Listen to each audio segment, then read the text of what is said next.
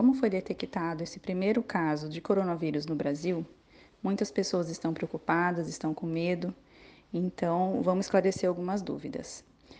O coronavírus pode causar desde um resfriado comum até síndromes respiratórias graves. Os principais sintomas são a febre alta, tosse espirros. Como a gente vai se infectar com esse vírus? Através das secreções respiratórias de pessoas que estejam contaminadas.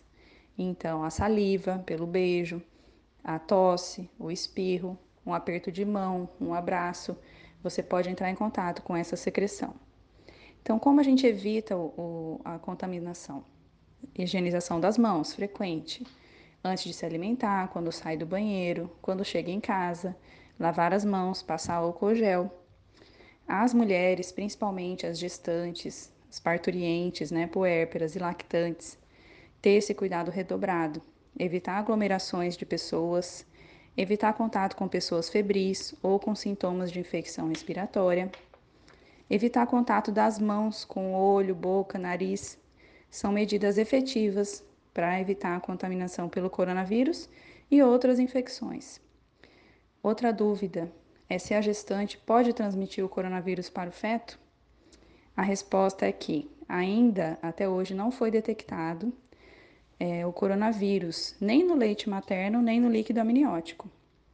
Ainda não há informações suficientes sobre a possibilidade dessa transmissão. E não há nenhum caso de um bebê que tenha nascido infectado com o coronavírus. A gente sempre orienta as mulheres que possam estar doentes com essa infecção respiratória e estiverem amamentando, higienizar as mãos sempre antes de entrar em contato com o bebê e, ao amamentar, usar máscaras para evitar o contato do bebê com as secreções respiratórias.